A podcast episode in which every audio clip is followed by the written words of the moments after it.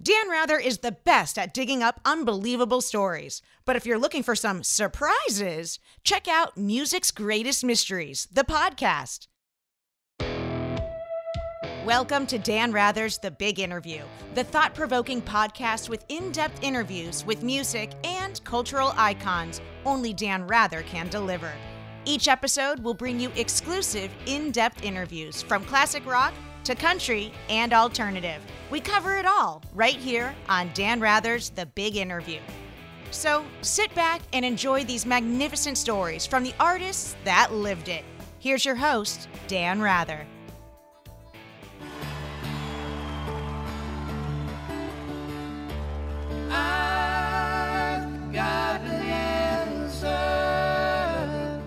Tonight, on the big interview, Crosby, Stills, and Nash, their tumultuous lives and signatures sound.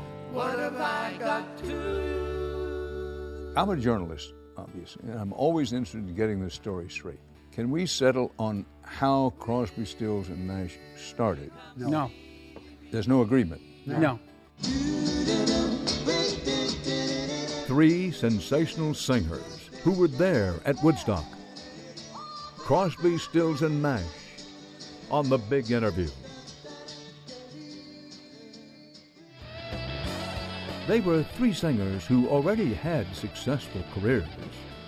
David Crosby as part of the influential 60s rock band The Byrds, Stephen Stills in Buffalo Springfield, and Graham Nash in the legendary British rock group The Hollies. But in Los Angeles, in the summer of 1968, Crosby, Stills, and Nash got together for the first time, forming one of the first supergroups. And from the infectious strains of their first hit single, Marrakesh Express, it was magic. Would you know we're riding on the Marrakesh Express? You know The harmony among the three soon became legend and inspired its own name, the California Sound.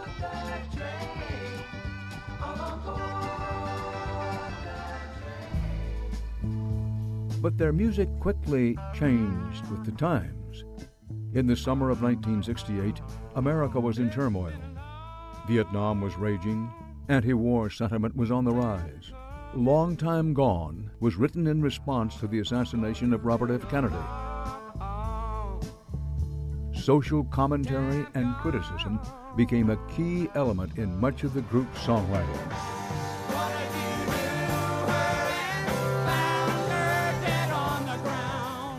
By the following summer, Crosby, Stills, and Nash had added Neil Young and his distinctive voice. The group played Woodstock. It was only their second live performance together, but it became a seminal moment in the history of rock and roll. Sometimes it hurts so badly Even though their voices blended seamlessly when they sang, offstage, one band member's voice seemed to draw the most attention guitarist and songwriter David Crosby.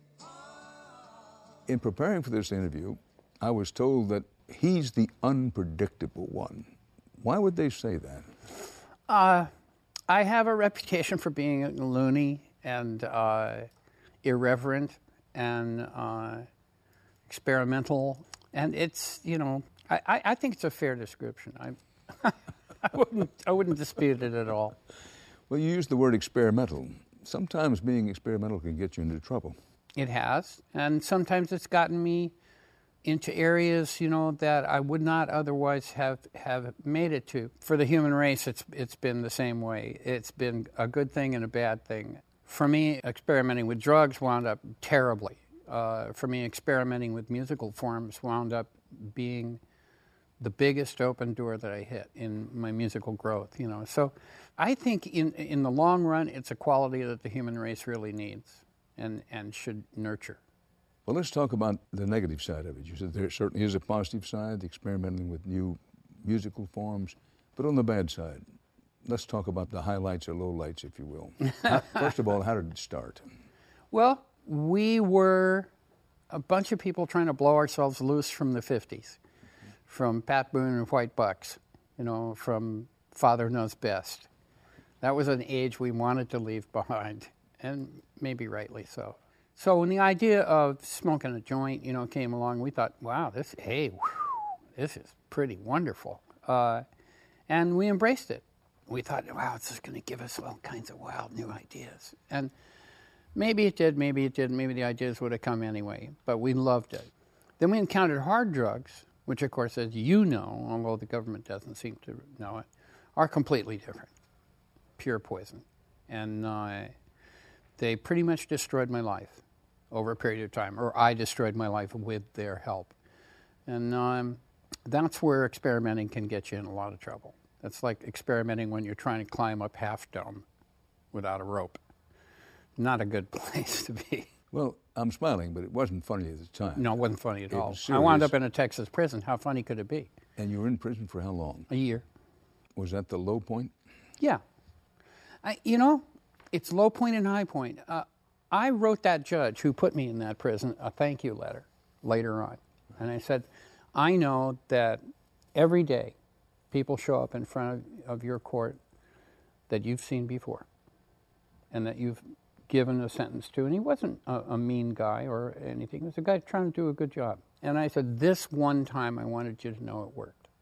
I'm married, I'm working, I'm sober, I'm being tested sober, I'm going to AA, I'm happy, my life's working. The whole thing actually worked the way it was supposed to. And I just thought it might help you if you knew that every once in a while you win one. If you hadn't gone to prison, if the judge hadn't sentenced you to prison, do you think you'd be alive today? No. I, I, can say that with almost absolute certainty. I would not have. So, in that sense, going to prison saved your life. I think it did. Let's talk about uh, your liver transplant. Uh, is public knowledge. Yeah. Very well known. Now, some people question whether the abuse of drugs and alcohol, whether anybody who does that should be moved to the back of the liver transplant line. I, you know, I- can't be the one to define whether what the value system should be on that.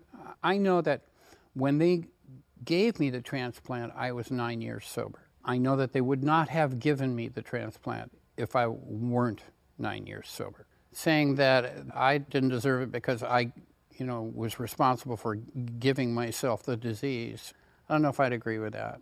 Uh, because I did learn and I did change and I did make the effort. Boy, is it an effort.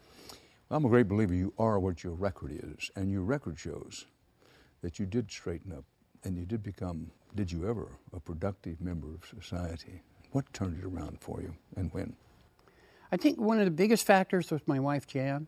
You know, we went downhill together, and when I gave myself up, I surrendered myself to the authorities and, and willingly went to prison. She went into treatment. When I got out, we got together, and I think a lot of it was her support and her saying, "Let's go to a meeting," and finding, you know, other things of value to put our time and effort into, rather than trying to find more drugs. You've been married how long? Uh, geez, 36 years. And uh, I, I think we're incredibly lucky that we're still together because we, we would not, I would not be alive if she hadn't been there to help me through it.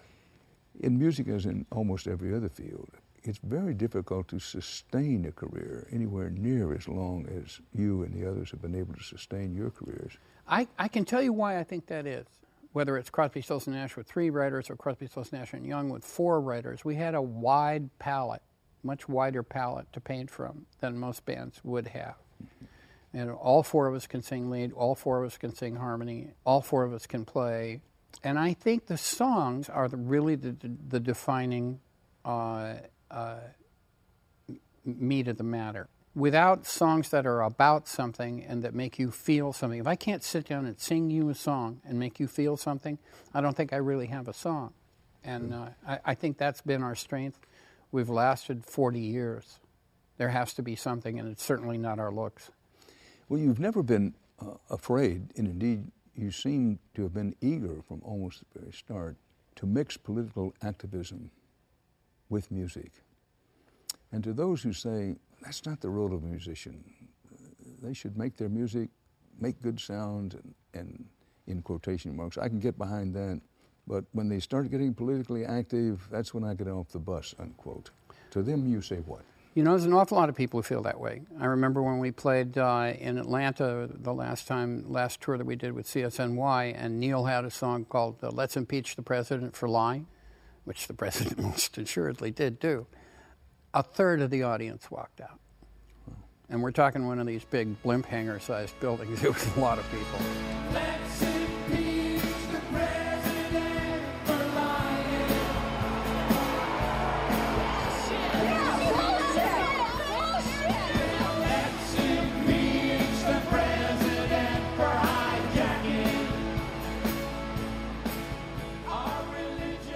I think that we have as much right to stand for what we believe in as you do, as you have, as you did, in a very exemplary fashion for many years.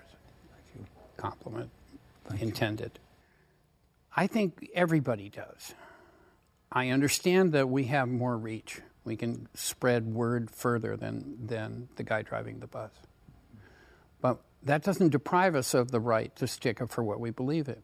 I think it gives us a greater responsibility to, you know, express it carefully and in a prepared and in an intelligent, you know, way rather than just ranting rhetoric. But I, I think we have every right to. And I'm more than willing, as, as you have always been, to accept the responsibility and take the job seriously and try to make sure I get it right and do it right. There must be voices, or tell me if they aren't, managers or promoters who say, listen, could you, could you stay away from that controversial stuff because we don't want a third of the audience walking out on us. It's bad for business.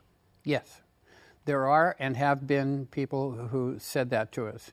They no longer manage us or or, are our agents. Uh, the people who, that we work with understand who we are. They give us an interview like this instead of one where somebody says, "Well, what's your favorite color?" or "Do you date blondes?" Uh, you're not going to ask me that.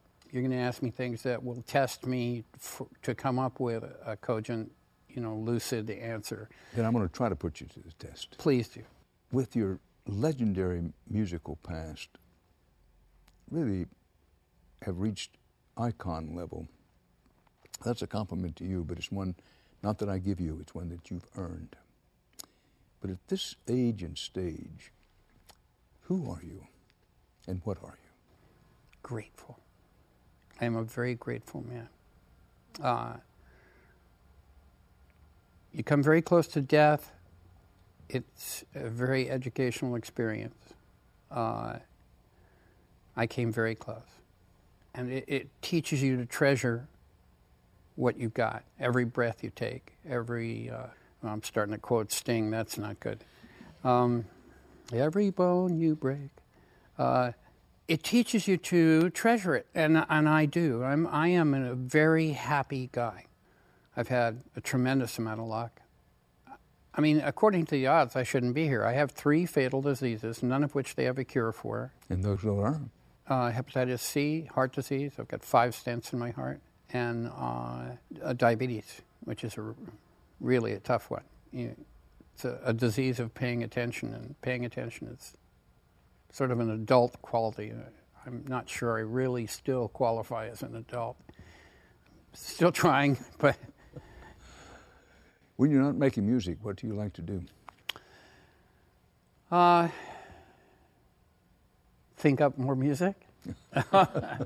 I, I find that the muse will come and visit you if you open the door. So I put a guitar in my hands every night. I sit down at the piano. I sit with a pad. If I get three words in a row that I that seem to have something to them, I write them down. I, I spend a lot of time with my family because it's a treasure, and I'm sure you feel the same way. Uh, and uh, you know, I've always been a sailor. I've been a sailor my, since I was 11 years old. So I, I really do love that. I have an old Alden schooner, sailed it all around the world, and I, I really love doing that. I'm going to sail it to Hawaii again, I think. Oh, that's a big sail to Hawaii. Yeah.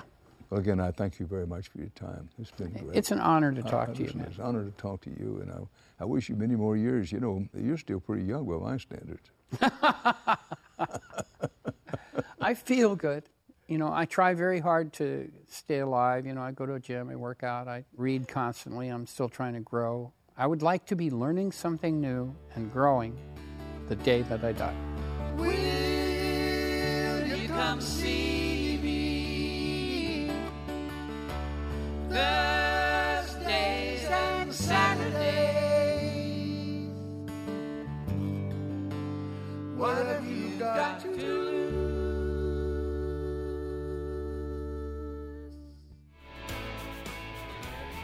You're listening to Dan Rather's The Big Interview.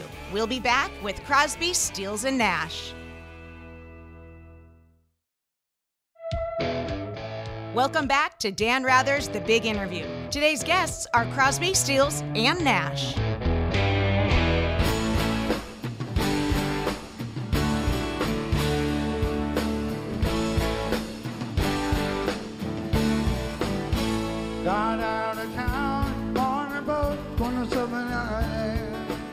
Stephen Stills is considered the musical heart of Crosby, Stills, and Nash. A virtuoso at a variety of instruments, he was named by Rolling Stone as one of the greatest guitarists of all time. He is also a member of the Songwriters Hall of Fame, penning such iconic tunes as For What It's Worth while part of Buffalo Springfield. Hey,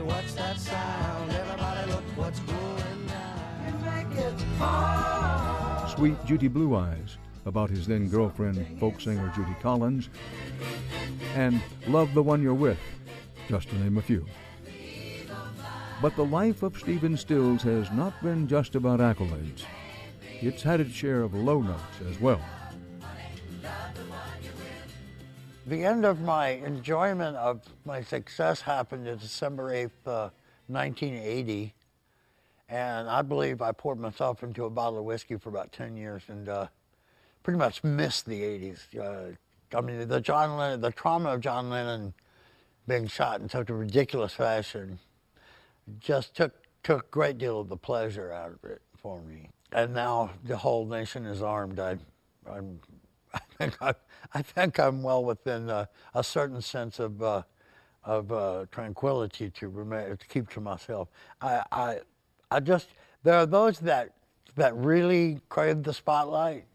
You know, the besides you know, other than just singing and playing. I like the stage, but the spotlight following them around and all this thing of the of this modern age is just it drives me to distraction. I must say. Well, and, and it's well known that you seldom do interviews and you don't particularly like to do interviews. no, I I can get I can get downright rude, particularly when they when the questions are, are so banal that that it just like, why are we talking about this? Sex, drugs, rock and roll. It's such a cliche, you know. Well, what question do you think should be asked that doesn't get asked very often, if at What all? motivates you? Do you sense or do you think about overly the impact on society that these might have? Do you understand the difference between a clever tune and sloganeering? And I'd say we'd cross that line a few times, but I'm, I, I don't want to be a propagandist. I, I, that's why, for what it's worth, is so enigmatic. Uh, It, it doesn't, uh, it doesn't really come down on either side. It's about being mistreated by the police at home, and it also was a little message and a shout out to the boys over in the 'Nam who were trying to uh, just get through the day. There's a man with a gun over For What It's Worth doesn't even use its title phrase in the lyrics. The song is much more easily recognized by its catchy hook. Time we stop, children,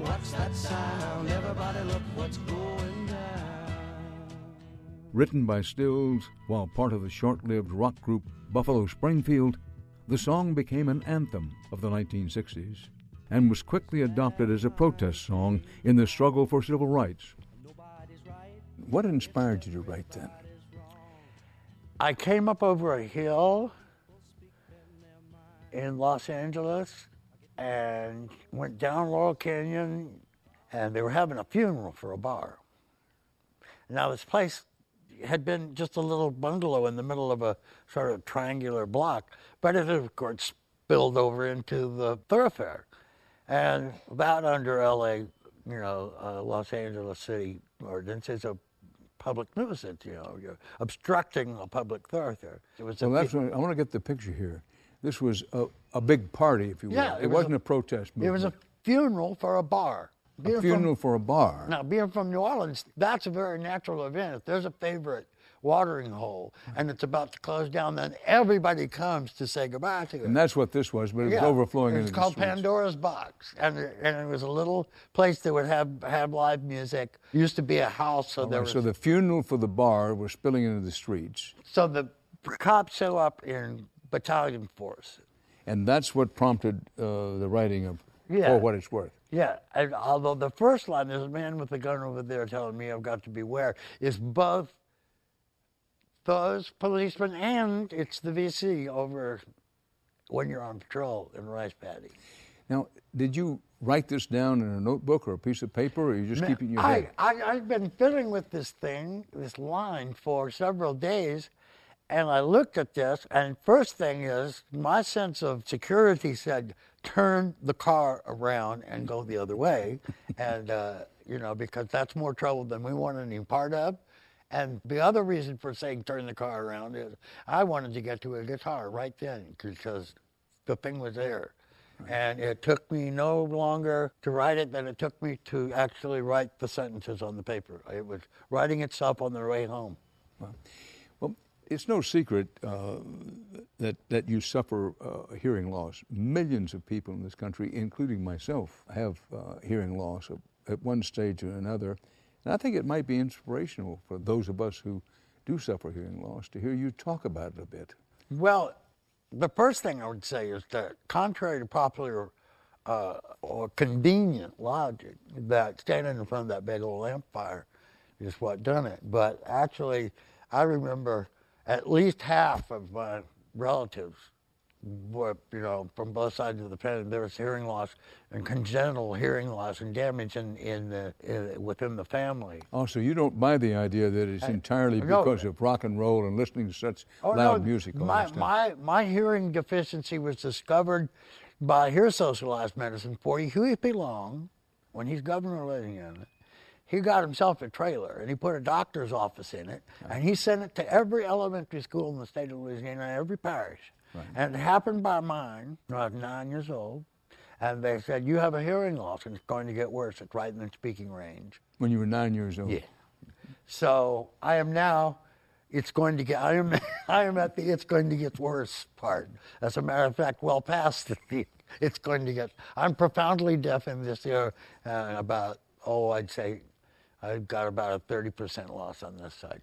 Now, do you or do you not worry that that may affect your ability to sing? After all, your voice depends greatly on your ears. Well, only if you're working with bat ears, which is what I call David Crosby, because he will notice if I slip even a millimeter out of tune. Of course, I will too when I hear the recording later, but it doesn't appear to me now. And I've got this nice vibrato that I, that I cover it up with.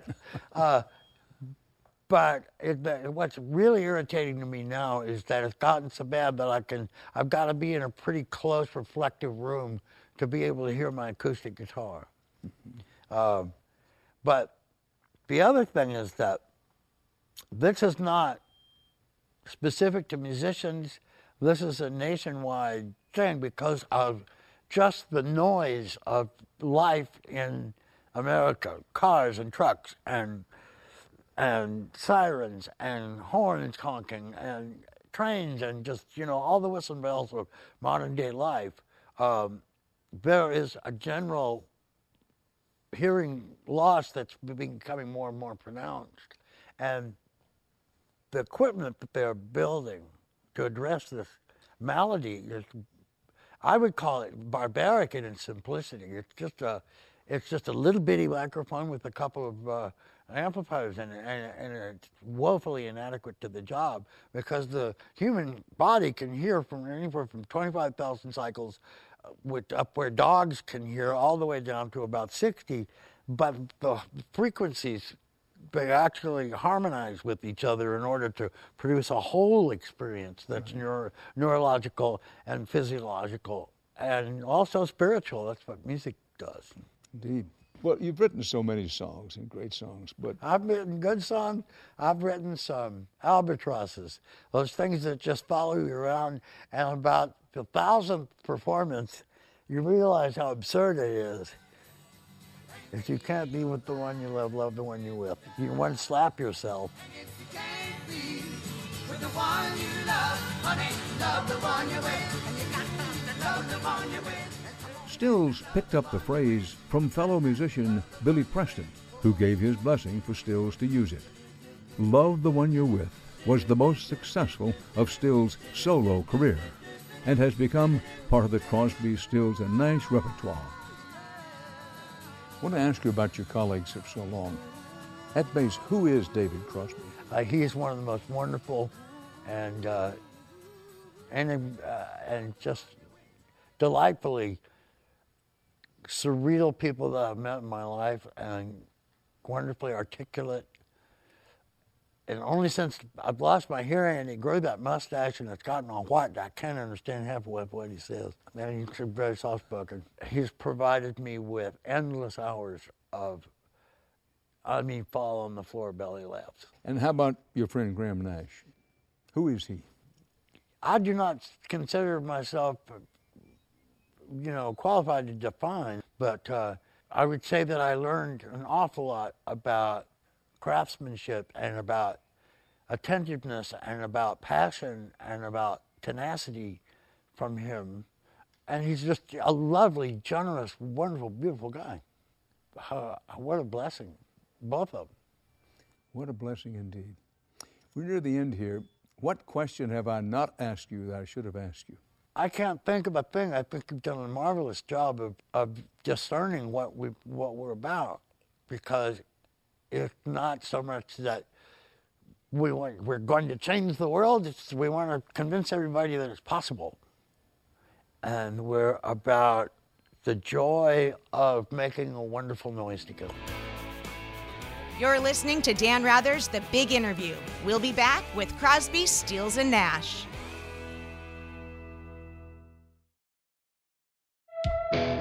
Welcome back to Dan Rather's The Big Interview. Today's guests are Crosby, Stills, and Nash.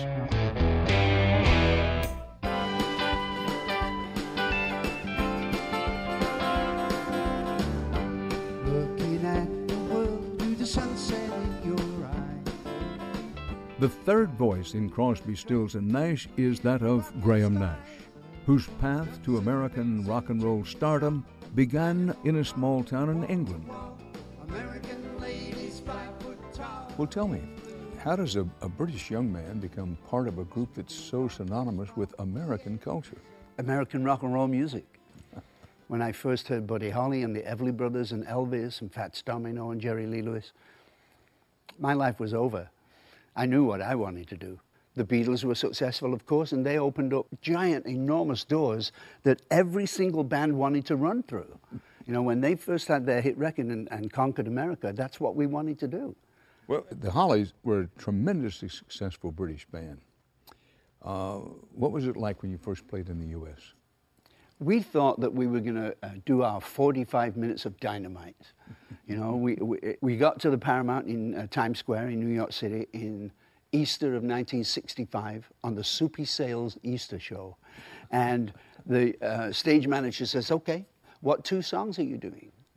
Two songs? We came all this way to do two songs? Yeah, but it's six, six times a day and there's uh, 12 other people on the same act, you know. So it was very strange. We had to let go. We thought we knew what we were doing in our English way, but when we came to America, we had to let go. I don't know whether you remember in Times Square there was that camel high up that blew smoke rings. That was fantastic to a kid from Manchester. I'd never seen anything like that in my life, right? A, a real hamburger, people that would deliver food to you. This was paradise. Oh yeah, no, we. I knew where I wanted to be the moment I set foot in America. I, I, I climbed up the nearest palm tree when I went to Los Angeles, and I told Allan Clarke I was never going back. Allan Clarke and Graham Nash were longtime childhood friends when they started the Hollies. Named after Buddy Holly, the group had a long string of hits on both sides of the Atlantic, including the 1966 single Bus Stop. But eventually, Nash was ready to sing a different tune. Well, why did you leave? The music. I had heard me and David and Stephen sing. It was completely a unique sound to me. We, you know, the Byrds and the Buffalo Springfield and the Hollies were very decent harmony bands. But this was something different. When David and Stephen and I put our voices and blended them together before they hit the microphone, we knew that it was something very, very unique and very different. So it's the power of that vocal blend that we got to within 40 seconds of singing with each other. 40 seconds. Incredible is that? Yeah, yeah. Nobody sounds like us when, we, when we're on it. Nobody in the world. Well, in your autobiography, you said the unique sound that we make is like the pull of gravity to the center of the earth. Yes. That's how important music is to me. I think music is incredibly important in people's lives. That's why it saddens me that, you know, many school budgets, uh, uh, the first thing that they cut is the music program. You know, when it's proven that kids learn more, get into less trouble, get into fewer gangs, you know, stay in school longer if there's music in the schools. You're absolutely convinced that music is uh, an essential element of education. And of communication between people, yes. Somebody asked me a question last night. I was doing a book signing, and, so, and somebody said, Would you have made more music or would you have made better music had you been straight all these years? Obviously, in my, in my autobiography, I go into great detail about our, our, drug use because there's no denying what happened. You know, we were high for most of our lives at that point. Um, and so there's no real answer to that question because we'll never know. When did the drug use start? Did you start with marijuana? Yes. And yes. And about when did that start? For me, mid 68, when I first came to Laurel Canyon. And uh, we had a, a, dear friend, Cass Elliot, who was a, the singer with the Mamas and Papas. And she was the woman that changed my life completely. She was the one that introduced me to Crosby, who would then, of course, introduced me to Stills, and then, of course, Neil. Cass Elliot was a very interesting uh, person in, in, in rock and roll. She was very much like Gertrude Stein. She would gather people together from different disciplines to talk about what's going on in their lives, how can, how can we make this better. She was a real uh, firecracker, Cass. And uh, had I not met her, my entire life would have been completely different. Oh, so you say you think mid 68 is yes. when you started smoking dope. You're right. And that led to harder stuff? It led to, it led to cocaine. Um, I've never tried heroin. I don't ever want to. It doesn't make sense to me that you would be able to take a drug that could kill you instantly. I never thought that uh, we would die smoking dope. I never thought that we would die snorting cocaine, actually. Uh, one of the most disturbing parts of, of putting my life down in, in, the book was, was how, how people would perceive Crosby. The only time I ever got a call from the legal department of the publishing was of, of a story I, I, I told about David, who uh, actually sold his Mercedes for, for cocaine, and the dealer died. And David stole into the house while the dealer was still dead and stole his pink slip bat for the Mercedes and then resold the car for more cocaine. Well, I can imagine that the book publishers' lawyers would be oh, all yes. over that. They were all over that. But uh, I, I told Crosby and I said, This is what I'm saying because that's what you told me happened. And he said, Don't change a word. He admitted it. He was a man about, uh, you know, his drug use. I'm thinking about how few people would have taken that attitude. It tells you a lot about David Crosby. It tells you a lot about David, yeah. David Crosby is one of the most unique people I know, and I know a lot of people. He's an unbelievably unique, rare musician. He's very jazz influenced. Strange chords, strange tunings, things I, I personally would, as a writer, would never think of, you know. He's a very smart man, David Crosby. And at a point in my life when I was leaving the Hollies and they were allowing me to doubt myself as an artist that maybe I'm not as good as I think I am or I don't know what I'm doing or you know that kind of strange thing that keeps you awake at night. Um, when they when I was going through that with the Hollies, it was Crosby that was saying, "No, no, no, no, no, no, not Marrakesh Express. No, no, no, that's a good song. No, no, come on, come over here, come on, let's go. You know, so he, he re-gave, he gave back my faith in myself. And that's invaluable. What is the price of that? Stephen Stills, who is he? Stephen Stills is a leader. Stephen Stills is a tremendous, tremendous musician, a great arranger, stubborn, um, won't quit until he thinks it's right, which I love about him. And what about Neil Young? Neil Young is, as I said in my book, is one of the strangest friends I have. Completely dedicated to the muse of music, completely a slave to good music. Um, Neil Young dedicated to his family, dedicated to making the world a better place, and also trying to uh, bring out a, a, a, a small player that plays high res sounds instead of MP3s and, you know, silly things like that. Neil's in a good place. Well, that brings us to the question who and what are you? There's a part of me that is still waiting to get found out. I'm 71 years old now. I've been doing this successfully a long time. But there's a part of my soul that doesn't quite believe that I should be here. You know, I'm this poor kid from the north of England who had the wisdom to follow his parents' advice about following his heart in my passion for music. Um, who am I? I want to get the job done. If we're going to commit to doing a tour or commit to doing an album or commit to singing a note, I want to get the job done the best way we can. I personally think that time and our family are all we have.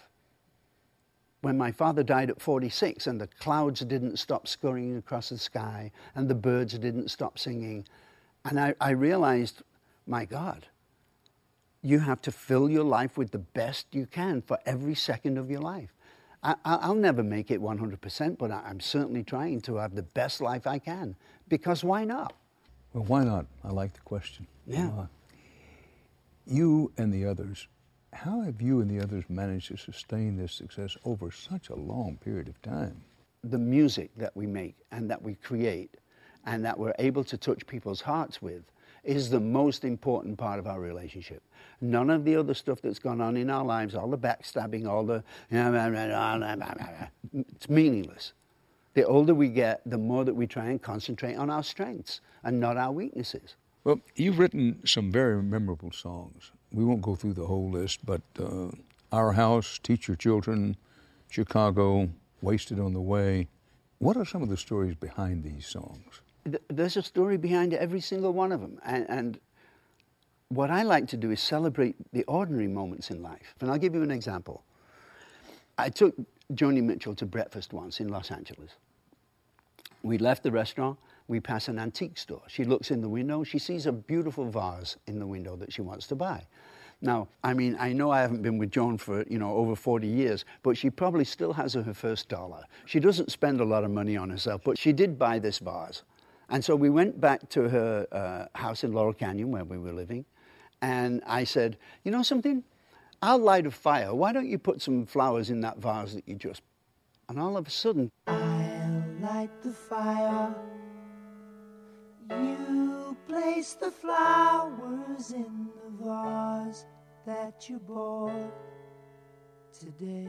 That incredibly ordinary moment that you and I, as men, have experienced a thousand times. You know, okay, love, you do that, and I'll do this, and then tea will, ha- you know, dinner will happen, and the kids will be fine. You know, that's a perfect example because when Joni was in the garden trying to find flowers for the vase, she wasn't at her piano, which means I was, and our house was written incredibly quickly.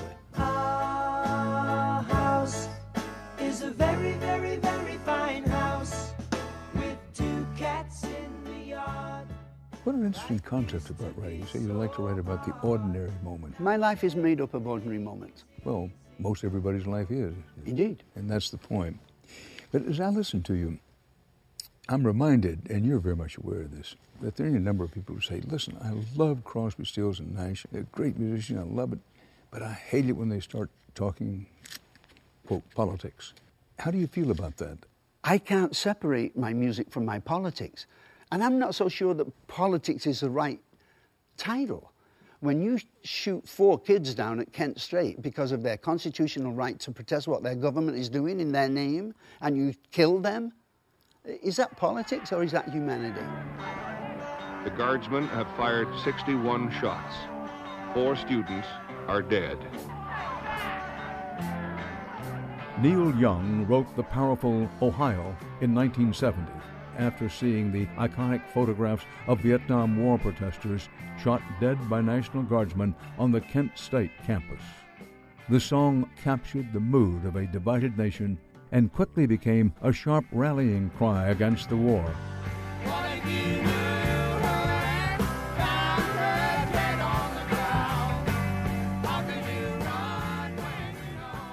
Is that on your list of most important songs you've been associated with or not? Yes, very much so. It was such a wound in the national soul. We're killing our own children. Something's terribly wrong here. We had a single of Teach Your Children going up the charts. It was in the top 20, going to the top five. We killed our own single because we thought that Ohio was more important to talk about than having a hit single. What question have I not asked you I should have asked you? How am I feeling? Well, how are you feeling? Fantastic. Please be gone, I'm tired of you.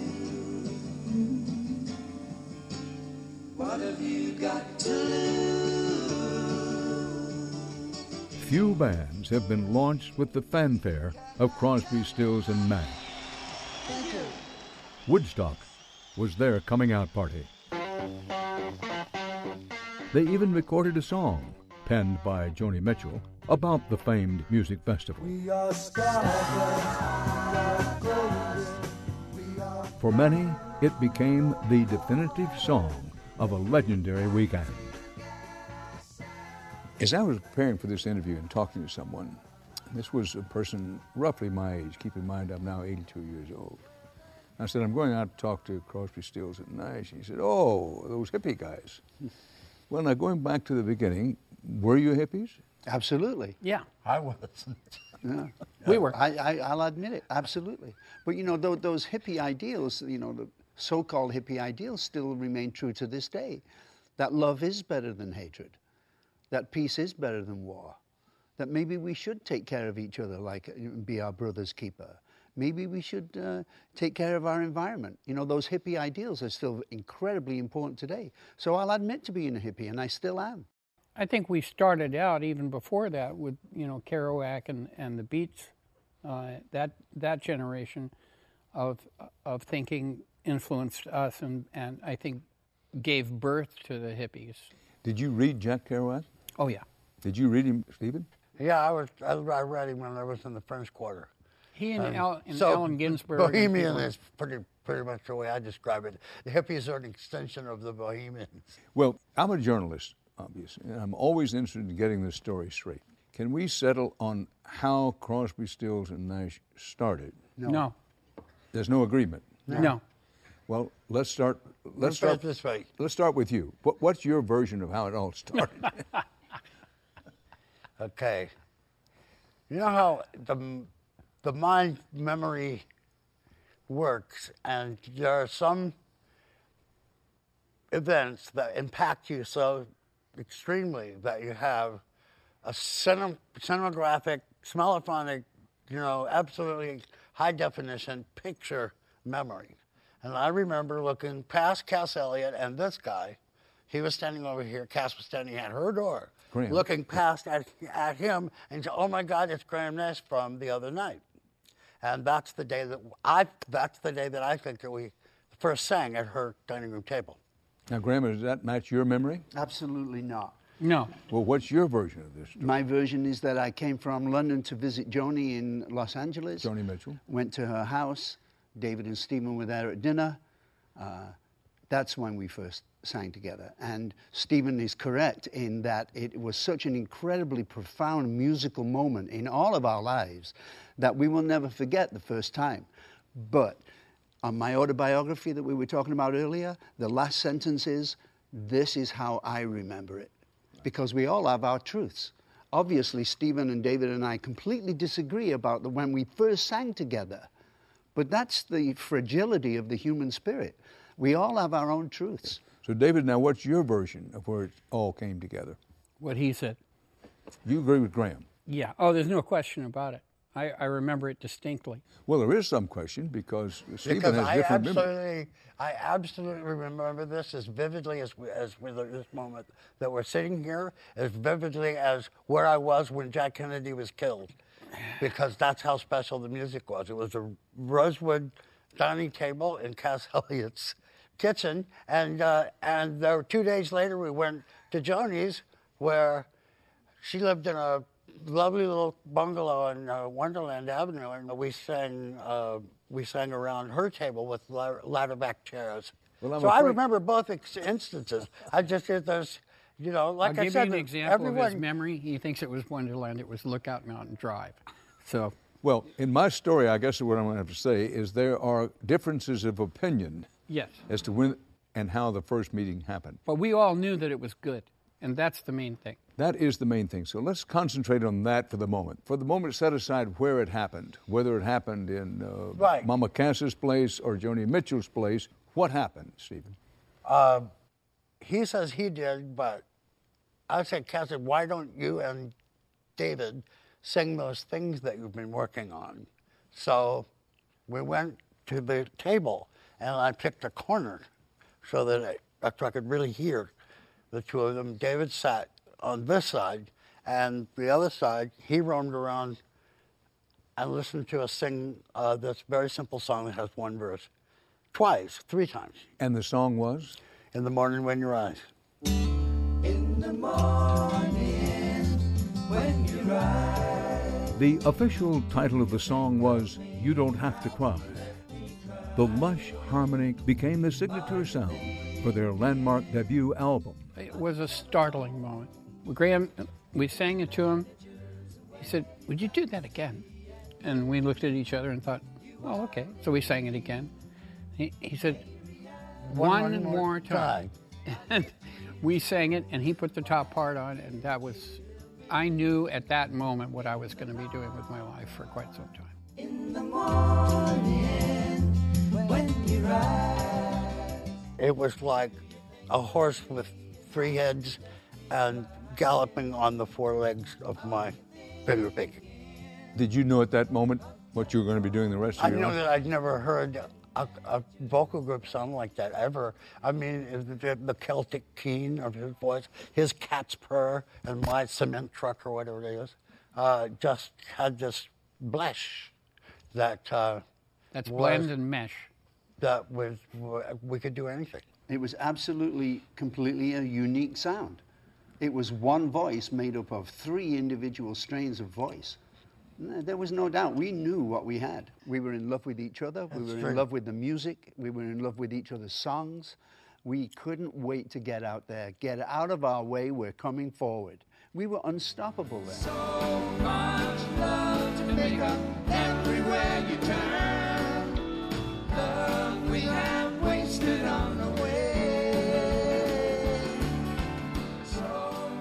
So now you come together. Now you're Crosby, Stills, and Nash. What happened after that? You realize you've had this incredible moment. We kept it very much to ourselves for, for quite some time of trying to navigate all the very delicate business negotiation to get releases and things like that. We were on three separate record companies. Yes. And so we had to we had to play this this whole little game. The minute that we got that done, we went into a very quiet studio and did not tell anybody because one of the most disruptive influences on a recording session is an entourage showing up. So we went into the studio very quietly and we had sung these songs to death.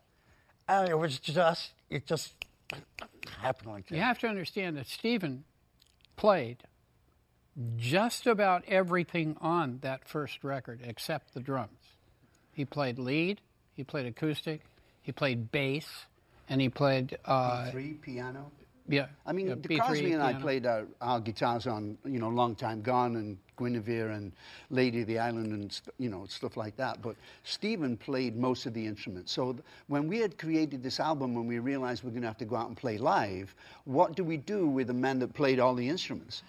We, it can't, it doesn't work. So, So we what did you do? We turned to a member of his former group, uh, Neil, and that- and I think there was a lot of question in our minds whether or not we wanted Neil in the band.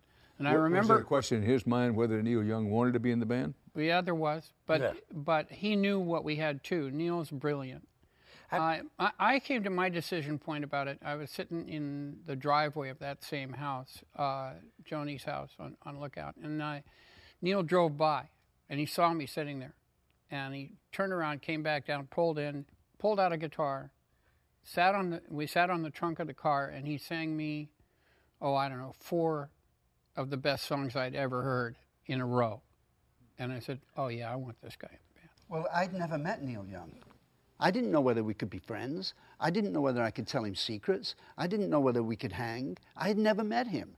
So I said to David and Stephen, look, before we make this incredible decision, I have to meet this Neil Young guy. I went to breakfast with Neil on Bleecker Street in, in the village, and after that breakfast, I would have made him king of the world. He was so funny, he was so self assured, he was so certain that what he could bring, especially his ability to play guitar in and against Stephen, would be brilliant. Neil is, you know, a very unusual human being. He will do what he thinks is going to produce the best music. If he believes that it's time for the four of us to play, then he will he will come to that party and he will make that happen.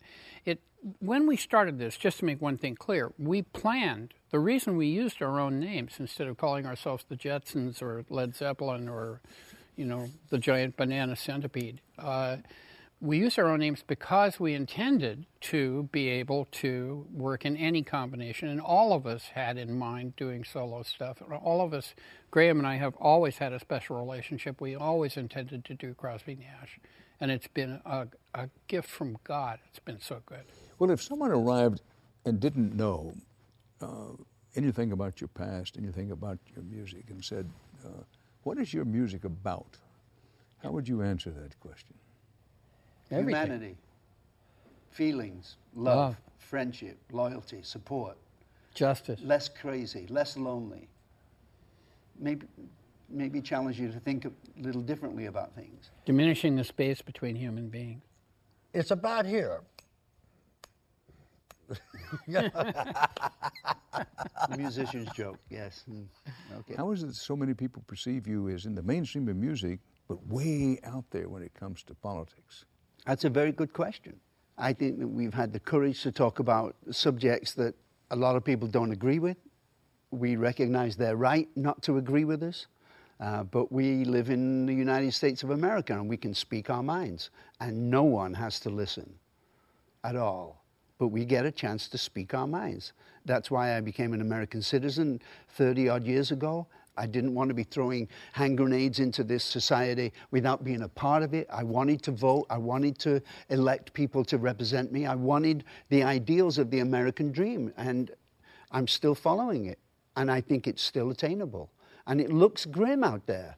I know how depressing it looks when you start to think about global warming and the deniers, and you think about Afghanistan and Yemen and Somalia, and you think about all the pirates, and you think about what's going on, and you think about giant icebergs breaking off in the middle of the Arctic and coming into the shipping lanes. It looks crazy out there, but we got to keep hold of the fact that this is an incredible country and we can make it better. Well, I think we can all say amen to that. Yes. Thank you very Thank much. Thank you, Dan. Thank you so much. My Thank pleasure. You. Thank you Thank so much. Stephen. Thank you very much. Thank you, my Thank friend. you. Appreciate Thank you, it. my friend. And that's the big interview for tonight.